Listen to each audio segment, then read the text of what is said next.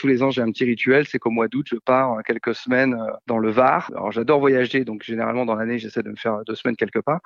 Mais quoi qu'il arrive, je vais descendre dans le Var quelques semaines. Je loue une maison là-bas. C'est ma grand-mère en fait qui m'a fait découvrir cette région parce qu'à sa retraite, elle est partie avec mon grand-père s'installer là-bas. Et donc depuis tout petit, je vais là-bas et c'est resté ma soupape de décompression.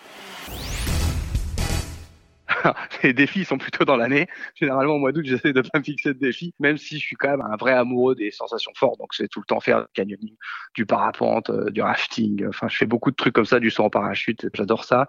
De l'escalade. Euh, enfin, je, fais pas mal de trucs dans, dans le genre. Mais le vrai défi des vacances, c'est de pas bosser, en fait parce que c'est vraiment maladif le taf chez moi, c'est que je bosse vraiment tout le temps, tout le temps, le samedi, le dimanche, j'arrive pas à m'arrêter. Donc le défi, le challenge du mois d'août, c'est de pas prendre mon téléphone pour bosser sur des trucs.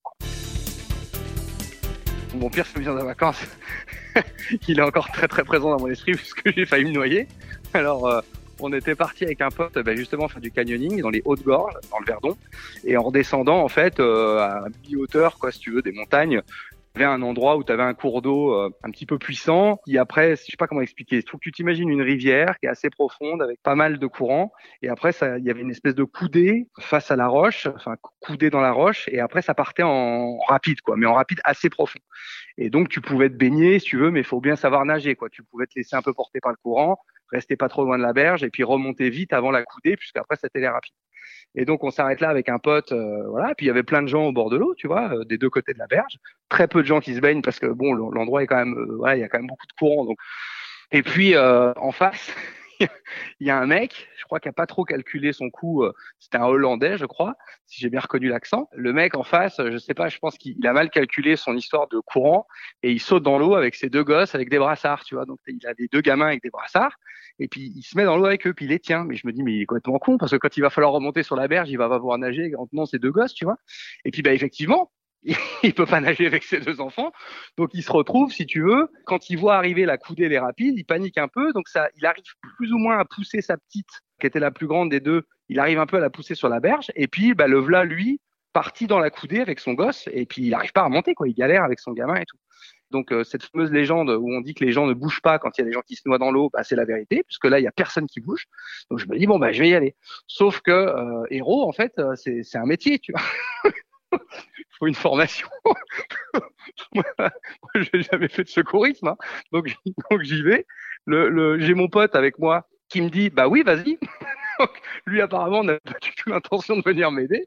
Donc, euh, bah, j'y vais.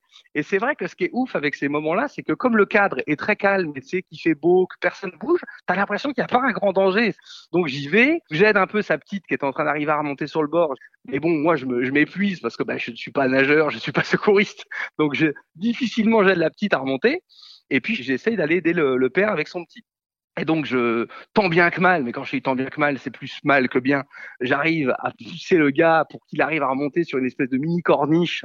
Donc, il arrive à remonter son petit et lui, il arrive à remonter. Et, ben, le papa, il est très pressé d'aller rassurer sa petite fille qui est, qui est retournée à la serviette et qui pleure. Donc, il court avec son fils et il me laisse.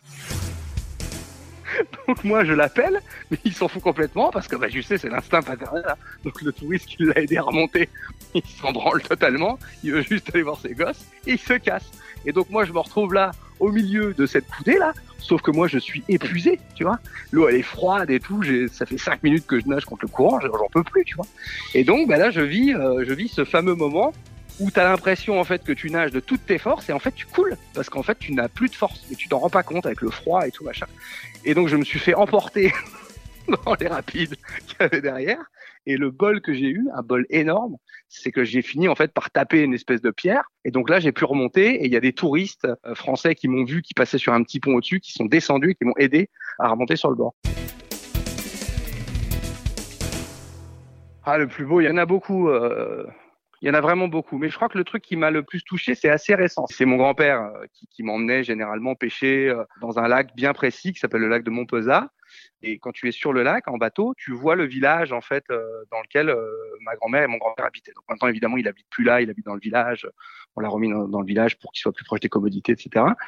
Et donc ça devait faire, je pense, 10 ou 15 ans euh, qu'il n'était pas allé sur ce lac. Et donc l'été dernier, avec mon oncle et mon père, on l'a ramené en fait sur le lac. Et c'était vraiment mignon parce que quand on s'est mis sur la barque et qu'on est arrivé au milieu du lac, il a tourné la tête vers le village et je pense que le, le, la carte postale que ça lui a mis dans sa tête, ça lui a rappelé énormément de souvenirs et c'était un moment assez joli parce que quand euh, tu as vu dans ses yeux que ça lui rappelait 15-20 ans en arrière et euh, avec euh, une certaine mélancolie, une certaine nostalgie, mais aussi vachement de bonheur d'être là avec nous à ce moment-là, parce qu'il a failli mourir, tu vois, il y a quelques années. Donc, je pense que de se retrouver là avec nous au pied de ce village, sur le lac où il m'emmenait quand j'étais petit, bah ça l'a vachement touché. Donc ça, après des beaux souvenirs là-bas, j'en ai plein, mais c'était un moment assez émouvant, quoi. Non, je ne te chanterai rien, c'est hors de question. Quand je repense à l'été, le premier tube qui me vient, c'est là où tu vois que je commence à plus être jeune, c'est un tube de Richard Cochiante. J'ai attrapé un coup de soleil parce que quand j'avais 16 ans, c'était ma première petite amie qui m'a quitté avant l'été. et je me rappelle que le premier soir de l'été, j'étais allé acheter un cubi de rosé et que j'ai bu, euh, à mon avis, pas loin du cubi, en écoutant du Richard Cochiante sur une table en bois dans un appart de location. Donc, quand on me dit tube de l'été, je repense à ce fameux moment où euh, j'ai avalé un, un cubi en écoutant Richard Cochiante en voulant mourir parce que parce que c'était cassé. Ce que je leur dis, c'est vraiment d'aller découvrir cette région des Gorges du Verdon. Je, le dis souvent, hein, mais c'est personnellement, euh, je crois que c'est un des endroits les plus beaux que j'ai vus, euh, même au monde, quoi. Je veux dire, vraiment, j'ai, la chance de voyager depuis quelques années j'ai pas retrouvé cette beauté, cette plénitude. Le Var, ce qui est incroyable, c'est que que ce soit le matin, le milieu de la matinée, la fin de matinée, début d'après-midi, milieu d'après-midi, début de soirée, fin de soirée, tu n'as ni les mêmes couleurs, ni les mêmes odeurs, ni les mêmes bruits. C'est une région qui est vraiment, vraiment, vraiment magnifique. Par contre, si vous pouvez éviter d'y aller au mois d'août, parce qu'il y a déjà beaucoup trop de monde quand j'y suis, allez-y plutôt juillet ou septembre quand j'y suis pas.